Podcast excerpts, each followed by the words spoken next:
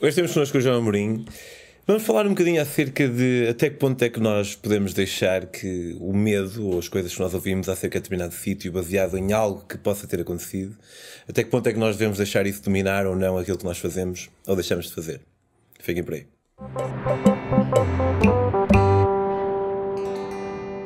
Olá, João. Olá, Como estás? está tudo.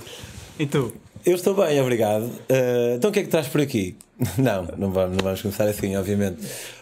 João, uh, pá, nós não vamos fingir que não, que não nos conhecemos, obviamente. O João, nós vivemos os dois na mesma cidade, apesar de tu não passares. Uh, é um bocado estranho falando assim, não é? Tipo, em modo de, Yeah. de entrevista. Um, porque felizmente para ele, infelizmente para mim, temos passado muito tempo juntos. Uh, acabamos de voltar agora da Arábia Saudita. Um, opá, uh, como tu saberás, um, não sei se tu, se tu viste na, na dedicatória que eu te fiz no livro que, que, que tu me compraste e que, que eu te entreguei hoje. Não, não vi. Um, assim, não estava à espera que visses, porque também estavas, fui-te apanhar para, para vir para aqui. Mas um, acho que uma das cenas que nós, por acaso, nós calhou-nos de ser pessoas que somos viajantes, um, mas isto que eu vou dizer também se adequa a vários tipos de, de ramos. Mas uma das cenas que nós às vezes fazemos, seja para uma pessoa ou para dez, é oferecer um bocadinho motivação para as pessoas fazerem aquilo que elas realmente querem fazer e, acho que nesse aspecto tu eh, tens um, um percurso que é esquisito para mim dizer-te isto porque és meu amigo, mas admirável, pá, e acho que, que é uma cena que eu admiro em ti, a capacidade que tu tens de, de realmente de motivar as pessoas e, e de fazê-las crer que, pá, que é possível elas fazerem aquilo que realmente querem fazer, porque muitas vezes as pessoas sentem-se bloqueadas. Pá, e como tal, eu acho que a tua história inicial é muito mais romântica que a minha, porque andavas aí a bater mal. Eh, eu não andava a bater mal, estava fixe como psicólogo, mas um dia decidi fazer outra cena qualquer e então fui fazer outra cena qualquer. Mas para ti, tu tiveste um bocadinho um ponto de viragem mais, mais crítico, não foi? Sim, eu, eu ah, para além do mais, eu virei mais cedo, virei mais cedo que tu, não é? Porque quando Sim. tu tiveste esse ponto de viragem, tinhas que idade? Tinha menos um ano que tu tens agora. Yeah, pois. Eu tinha 20 e Yeah. coisa, não sei, não me lembro, sou mal com datas. Mas, mas eh, sim, de facto, eu entrei num curso de faculdade porque sim, um bocado à toa, e, e, e fiz o curso, curti bué, porque me safava bem, nunca tive muitas dificuldades, para o bem e para o mal, nunca tive muitas dificuldades em estudar, ou o que quer que seja, eh, desse género, na faculdade, na escola, e portanto fiz o curso mais ou menos na boa, e quando comecei a trabalhar é que hum, que me apercebi que, que não, Começaste não estava bem. Comecei a trabalhar, comecei a estagiar, a fazer o estágio, o estágio do, do mestrado e depois eh, e aí no estágio é que eu percebi que não estava mesmo no sítio certo e para além de estar a trabalhar, estava a trabalhar sem receber, estava a trabalhar, fazia parte do, do currículo né? e, e e estava mal, não, não curti o que fazia. Já contei um bocado da- desta, desta parte da, da minha história no, no, no Maluco Beleza, mas não foi, não foi tão a fundo. Mas a verdade é que, e cada vez com o tempo a passar, eu percebo que de facto, se calhar estava numa talvez numa situação de depressão ou próximo disso. E foi um bocado, eu costumo dizer que foi um bocado, que por um lado também tenho sorte, que acho que foi um bocado essa situação desesperante que me levou para um sítio completamente diferente do, daquilo onde eu estava, porque ao contrário de ti também, quando tu, quando tu tomaste a opção de ir viajar, tu já conhecias uma série de pessoas que tinham, que tinham essa, essa, essa história de vida, por assim dizer. Eu não conhecia ninguém, não te conhecia a ti ainda, não conhecia mesmo ninguém que tivesse tomado uma decisão.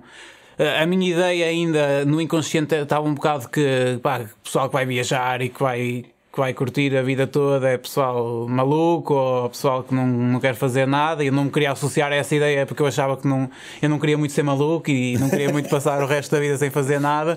Só que não curtia o que estava a fazer, não sabia para onde é que me havia de virar, mas tinha assim uma ideia de que viajar podia ser podia ser uma resposta. Se bem que lá está, como disse há bocado, não tinha, não tinha nenhuma referência, não sabia de, uma, de um tio meu ou de um amigo meu que tivesse feito essa experiência. Portanto, foi, era assim uma. Tinha essa luz, mas, mas estava assim um bocado à toa. E foi nessa altura que conheci uma associação que tem um, uma influência positiva, acho eu, na educação, super positiva na educação hoje em dia do, do, dos nossos jovens, que é a Associação Gap Year Portugal, que quer promover este conceito de antes ou depois ou durante a faculdade ou como quer que seja, parares para fazeres uma experiência diferente que, que te valorize e que te dê autoconhecimento, que, que aprendas um bocado mais sobre ti para depois poderes tomar qualquer que seja das decisões que queres tomar com mais consciência. E eu precisava disso, precisava de me conhecer melhor, porque eu sabia que não gostava de bioquímica, que era o que tinha estudado, mas não fazia a mínima ideia do que é que gostava, quem era o pior, era tipo, ok, eu não gosto de bioquímica, mas o que é que eu gosto? Yeah. Não sei.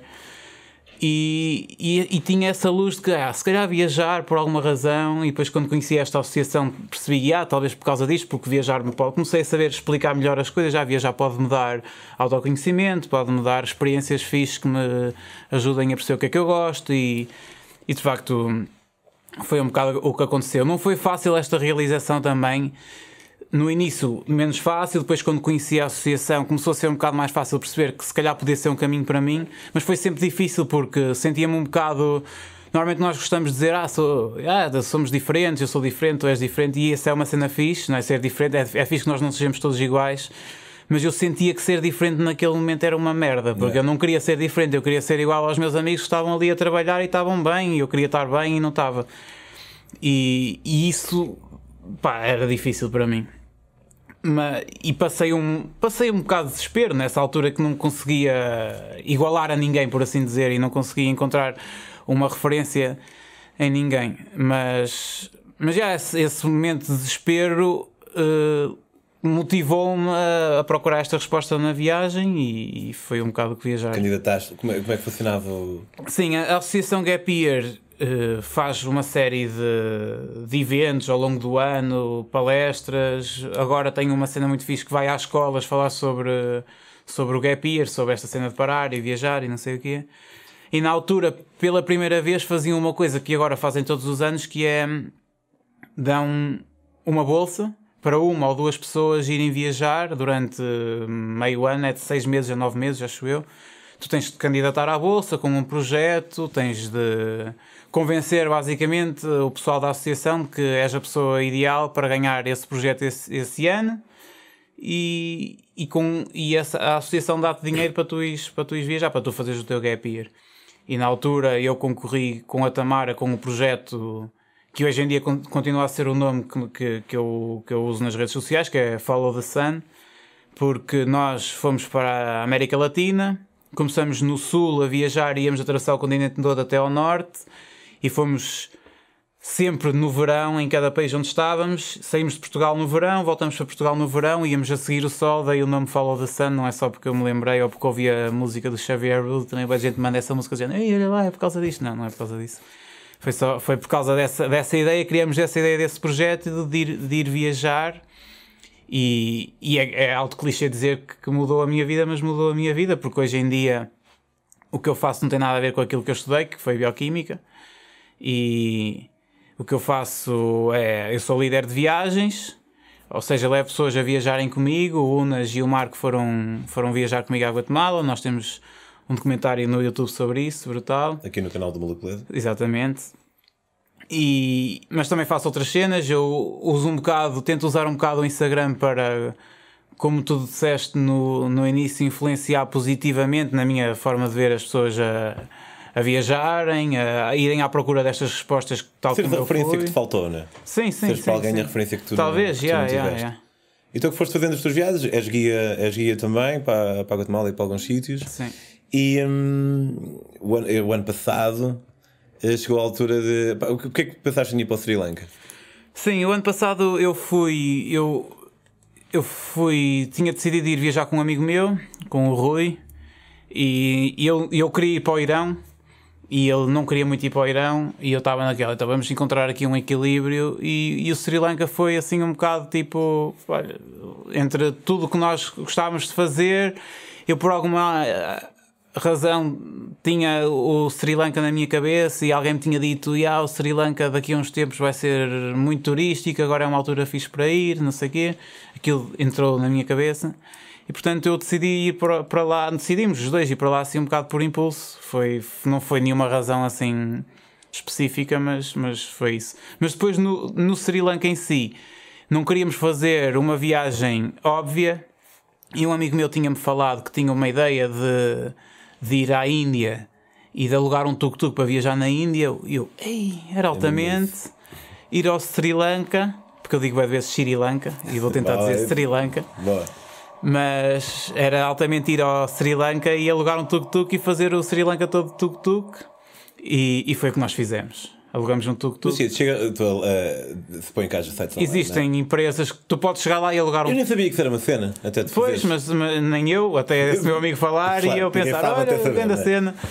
E, mas de facto eu acho que tu podes chegar lá e alugar um tuk-tuk a um gajo qualquer ou num sítio qualquer. Mas, mas existem lá, especificamente existe uma empresa muito fixe, organizada, que se calhar acabas por pagar um bocado mais, mas a segurança para mim, pelo menos que me dá em saber que estou a fazer uma cena organizada e que não me vão chular no final, eh, compensa o, o pouco que nós pagamos mais. Nós basicamente acho que pagamos pai, 16 dólares por dia Ok. a dividir por dois. Depois em gasolina nós fazíamos 8 km, mas gastávamos pai 2 dólares de cada 3 dias, estás a ver? Era bué de barato.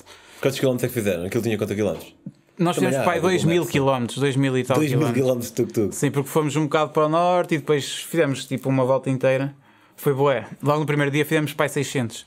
Foi assim a cena. 600 quilómetros de quê? Pá, aí 12 horas? Foi, foi bué. Nós aquilo tinha um limite de, de 45 km por hora ou 40 e nós andávamos sempre tipo a 60. Passávamos sempre pelos tuk-tuk, os tuk-tuks todos apon- ah, apitávamos para o pessoal que passávamos e dizíamos adeus quando eles viam dois brancos. Porque é uma cena engraçada do, do Sri Lanka é que tu na América Latina tu podias ser colombiano, eu podia ser, sei lá, chileno, qualquer cena. Mas tu no, no Sri Lanka, se és branco, não és de lá.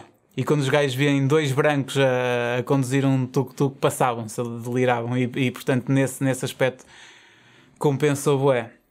Mas esta, esta viagem teve um, um- uma, uma cena interessante que fez com que a viagem fosse mais especial do que propriamente só o facto de nós termos feito do tuk-tuk.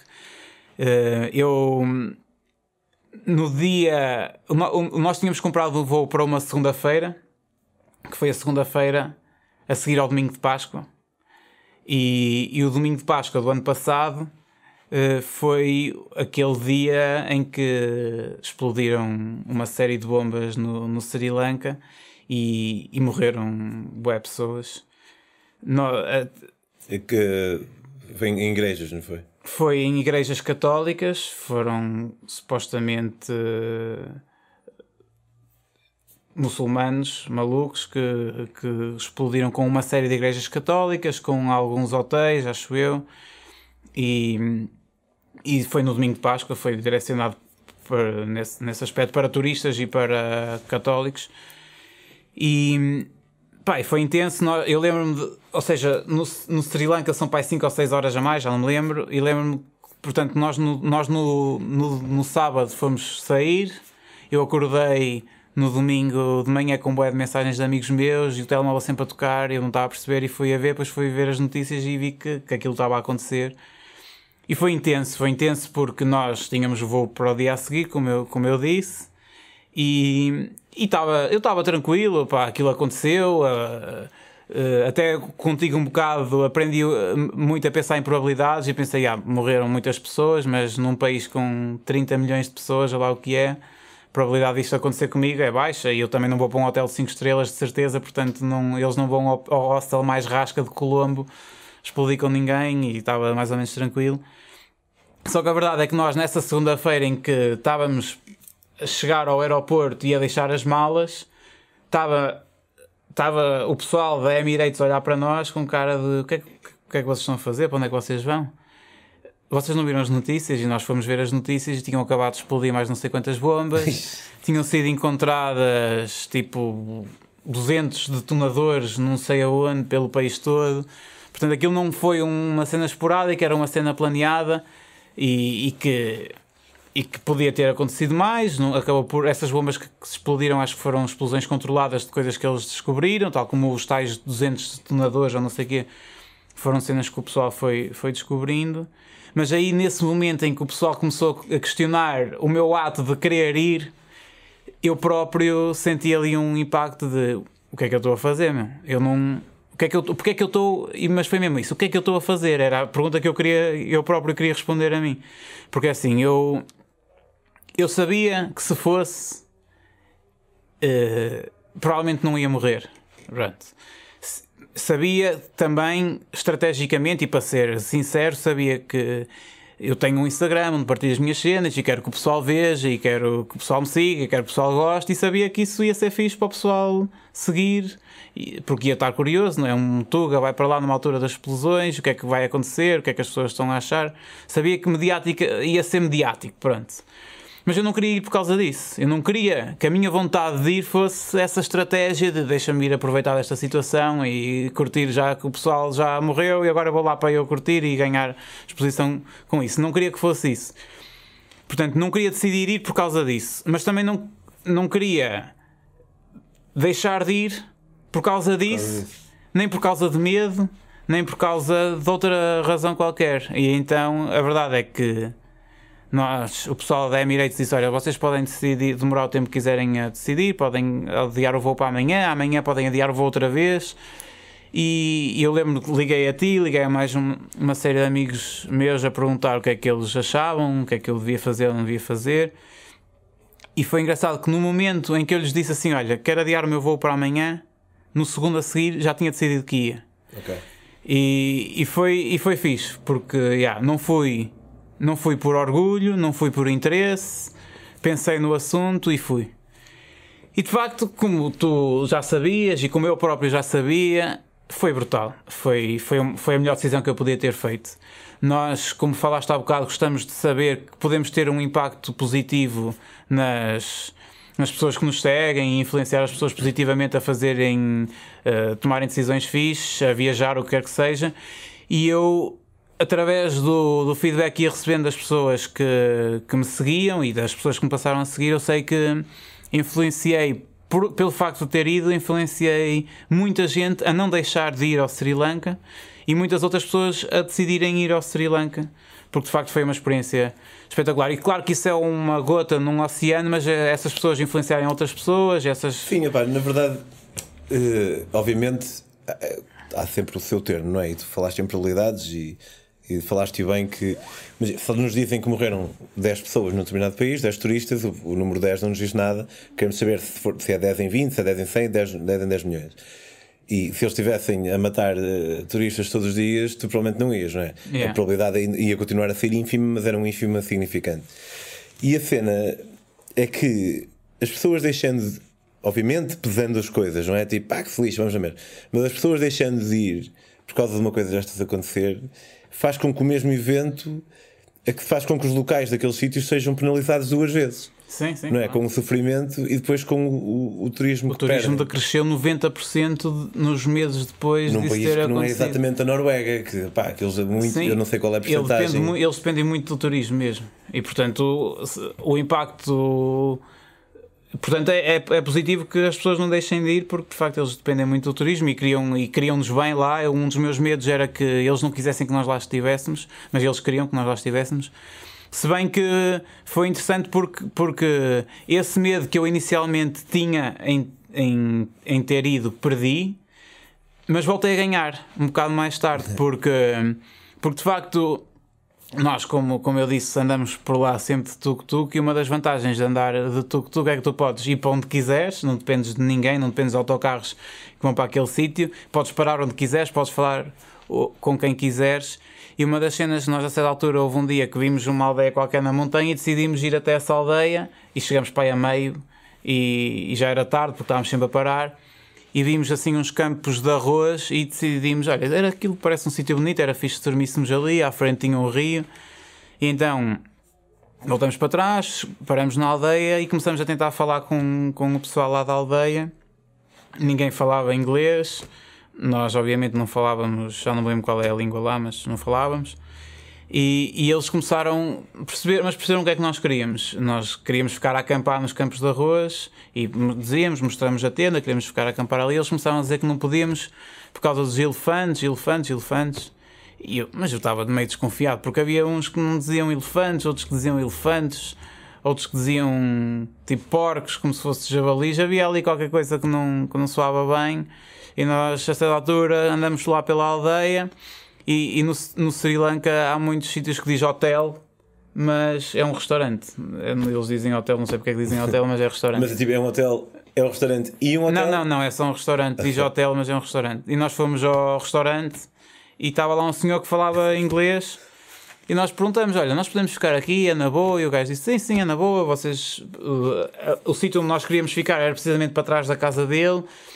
Queríamos deixar lá o tuk-tuk, ir uh, acampar para trás para, para o terreno dele. Está-se bem, acabamos por comer lá com ele. E ele disse que nós podíamos ficar e nós decidimos ficar. E foi engraçado porque mal nós decidimos ficar e começamos a montar o acampamento, vieram dois gajos assim meio emborrachados, mais algumas pessoas da aldeia, que nos disseram que era o presidente da aldeia e o filho, não sei o quê, e nós temos a falar com eles, perguntaram o que é que nós estávamos lá a fazer, porque eles, eles diziam sempre Sri Lanka, big problem, big problem, bomb, explosion, os gajos falavam sempre disso, e era engraçado quando nós dizíamos que tínhamos ido para o Sri Lanka depois das explosões, eles ficavam admirados e super agradecidos por nós termos tomado essa decisão. E perguntavam-nos sempre Uh, are you Muslim? É claro que havia ali um preconceito, não era you Muslim? No, no, we are not Muslims. We, uh, where are you from? Irã, Marrocos? Tinham aquela ideia que, que, podíamos ser muçulmanos e ser de países muçulmanos e nós dizíamos que, que éramos de Portugal. Não é que eu acho que isso tenha influência nenhuma, obviamente, mas pronto, falámos um bocado ali com o pessoal, explicámos porque é que estávamos ali e fizemos isso com eles e, e passou, foi fixe. Passado um bocado, chegou mesmo a polícia e, e a polícia estava mais séria, mal, mal chegou lá e estava, estava a polícia e depois estavam um pai 15 ou 20 mulheres atrás dos polícias e eles pediram-nos logo os passaportes, where are you from? Outra vez a mesma história, Marrocos, Irã, Iraque, não sei o quê, não, Portugal, eh, dávamos passaportes, viam e lembro que eles, eles perguntaram o que, é que, que, é, o que é que vocês estão aqui a fazer? E eu até estava assim mais ou menos inspirado porque estava contente com aquela situação também de estar ali naquele sítio, àquela hora e aquilo a acontecer e expliquei-lhes que estava ali porque hotel, hotéis já em todos os lugares e aquela experiência que nós estávamos a viver ali, estávamos a viver ali, no Sri Lanka, e estávamos, tínhamos decidido ir para o Sri Lanka depois das explosões e aquilo tudo era porque nós queríamos viver a viagem assim e fazer a viagem assim. E, e, e, foi fixe porque eles ficaram super agradecidos, até ficaram emocionados. As mulheres vieram-nos pedir desculpa, disseram que estavam com, com medo de nós e, e, que por isso é que chamaram a polícia. E até ali eu estava tipo super contente e olha, consegui fazer com que este pessoal estivesse bem connosco. Depois nós fomos dormir, eu lembro que adormeci super cedo e passado um bocado apareceu a polícia outra vez. E quando apareceu a polícia outra vez, nós já estávamos todos a dormir, acordamos, saímos, demos passaportes, outra vez a mesma história, outra vez a mesma conversa. Eu comecei a ficar tipo com um bocado de receio. Eu, eu comecei a pensar: este pessoal está mesmo com medo de nós porque nós já, nós já passamos a fase de ter medo deles, mas de facto eles têm mesmo medo de nós. Eles não sabem quem é que nós, quem é que nós somos que, e acham mesmo que nós podemos ser terroristas, porque eles muitas vezes perguntavam: Are you a terrorist? Are you a terrorist? E Quando começou a ah, dizer, ah, apanhaste por acaso, I'm a terrorist, eu não posso mentir, eh, tenho que lembrar assim, sou é, Mas, portanto, nesse momento eu fiquei com medo, outra vez. E ainda por cima, para, ajudar à cena. Havia um gajo qualquer que estava pá, a 20 metros de nós, tinha uma cabana, teve a noite toda a luz ligada e de 15 em 15 minutos disparava para o ar. E depois o pessoal disse que era por causa de, dos elefantes e dos jabalis e de não sei o quê. Pá, ninguém dispara, ninguém está acordado a noite toda a disparar para o ar de 15 em 15 minutos por causa de elefantes, que no máximo acordas para ir à casa de banho e lembras de dar um tiro, não vais dar. é já não um tiro para a horas. yeah. Não vais estar tipo 15 em 15 minutos a disparar para o ar. E aí eu fiquei com medo, porque, porque percebi que estávamos, se calhar, a pisar a, a, linha. Era fixe estarmos lá, era fixe influenciarmos positivamente as pessoas para lá irem, mas não era fixe assustarmos as pessoas. E, e tive medo que, que algum, algum de lá fosse maluco o suficiente para achar que nós éramos mesmo terroristas, que nós estávamos mesmo ali para fazer mal a alguém e que nos viesse fazer mal a nós. Mas pronto, depois amanheceu e, e foi altamente. E aconteceu uma, uma cena incrível porque nós, a certa altura, deixamos o tuk-tuk durante um dia, andamos de comboio porque é super típico andar lá de comboio, e depois, para voltar ao tuk-tuk, voltamos à boleia. E, e apanhamos boleia passado tipo dois minutos. Uh, a, prime a primeira boleia foi logo, a segunda boleia foi passado para aí, dois minutos de estarmos já à, à, espera de boleia. E o gajo estava todo cagado de medo. mas assim, tipo um nível. Tipo, queria ajudar, mas ao mesmo Ele tempo queria ajudar e ajudou, mas estava todo cagado mesmo. Fez-me a mesma pergunta: se éramos terroristas, se tínhamos bombas nas mochilas, se éramos não sei aonde, se éramos do Irão e não sei o quê. E pronto, nós demos os passaportes. Eu falei, eu, eu tive pai, meia hora a falar com ele sem ele me responder uma única palavra. E foi engraçado que ele, ele era, disse-me que era budista a certa altura, porque eu perguntei-lhe, e, e ele hum, parou num templo eh, hindu eh, e entrou no templo hindu como budista eh, e fez lá umas rezas e nós entramos com ele. Eu acho que o facto de nós termos entrado com ele provou que nós estávamos na boa para ele. Eu acho que aquilo foi tipo um, teste. teste.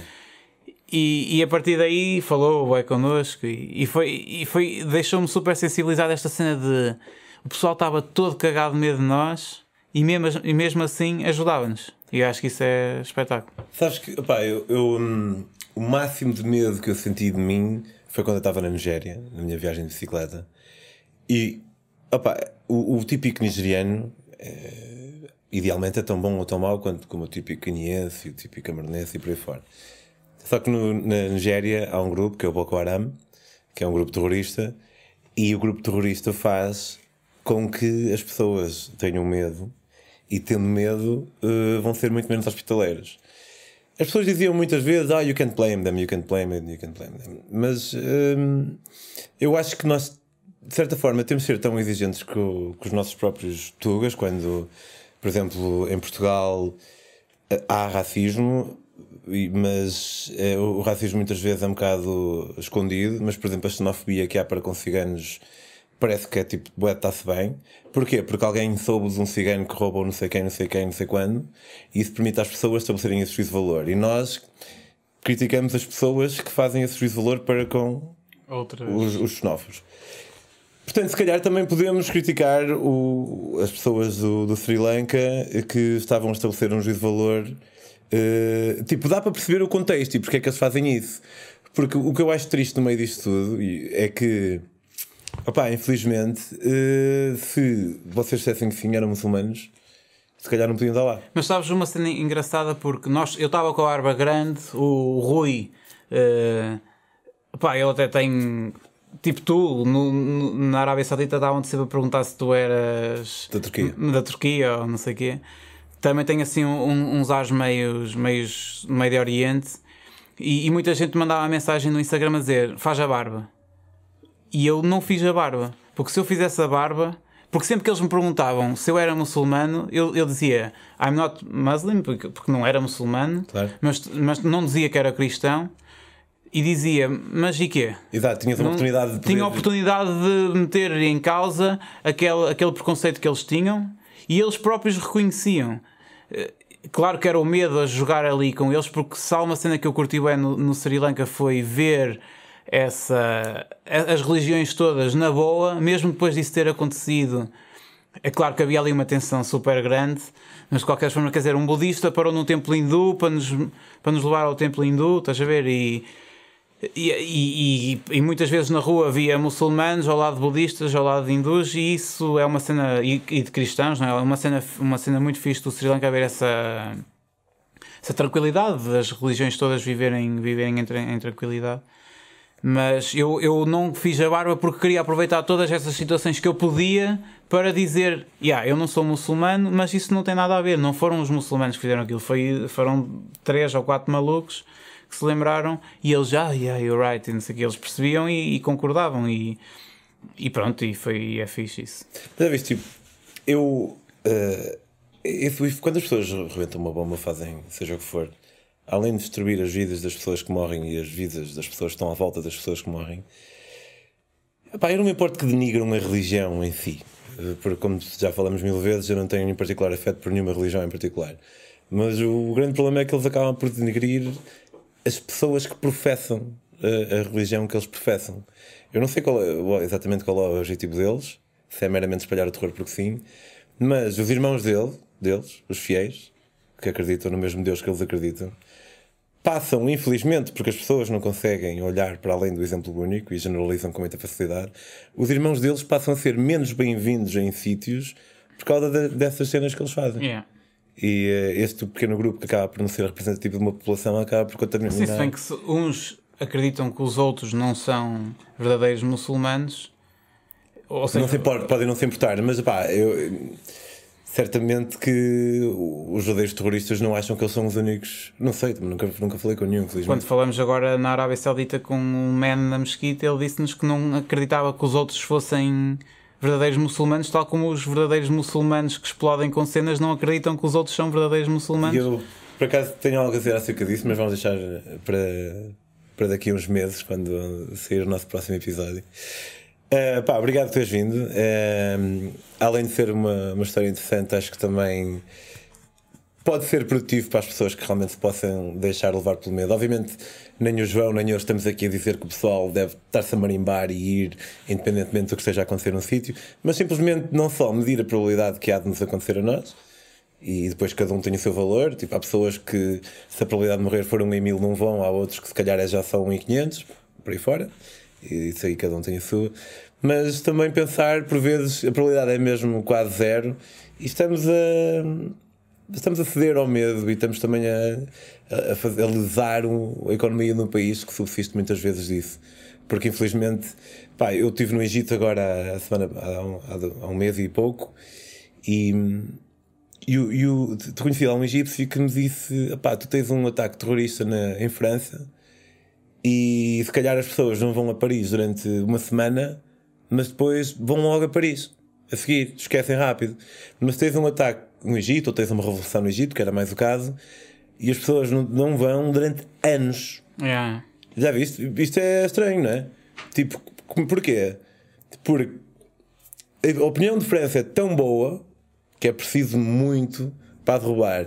A opinião de países árabes, se calhar, é tão má que é preciso muito para trazê-la para um lado mais positivo. Uhum. Portanto, opá, não, não cedam tanto a este tipo de cenas, façam uma análise mais crítica e, e ciente das coisas. Um, o João voltará uh, daqui a uns meses para falar precisamente sobre a aventura que nós tivemos na Arábia Saudita, mas por hora é o fim. Uh, o pessoal que quiser continuar a acompanhar, tu viajas também vários meses por ano. O pessoal que quiser continuar a acompanhar pode fazê-lo em Follow, Follow the Sun Travel. Follow the Sun Travel, exatamente. Instagram. Instagram. Yeah. Um, quanto a nós, eu já não digo isto há muito tempo, mas se vocês ou alguém, alguém que vocês conhecem tiver alguma história interessante para partilhar aqui na Metamorfose, pá, por favor, mandem mensagem. Um, podem encontrar no, no Instagram também em Pedro on the Road. Um, se curtem a Metamorfose, acreditem que o vosso apoio é mais que bem-vindo. Podem apoiar a Metamorfose em patreon.com barra Metamorfose Ambulante e podem também apoiar desta forma, que é comprando os meus livros. Este é o meu terceiro livro, uh, depois do Daqui Ali de Portugal a Singapura por Terra e do Daqui Ali de Portugal a África do Sul Bicicleta. Temos o Vago, uh, do Panamá ao México à Boleia, como o próprio nome indica, do Panamá ao México à Boleia. uh, epá, é um livro espetacular, acho que é o melhor livro até agora. Podem comprá-lo em daquiali.com. Obrigado, João, vindo. Até para a semana.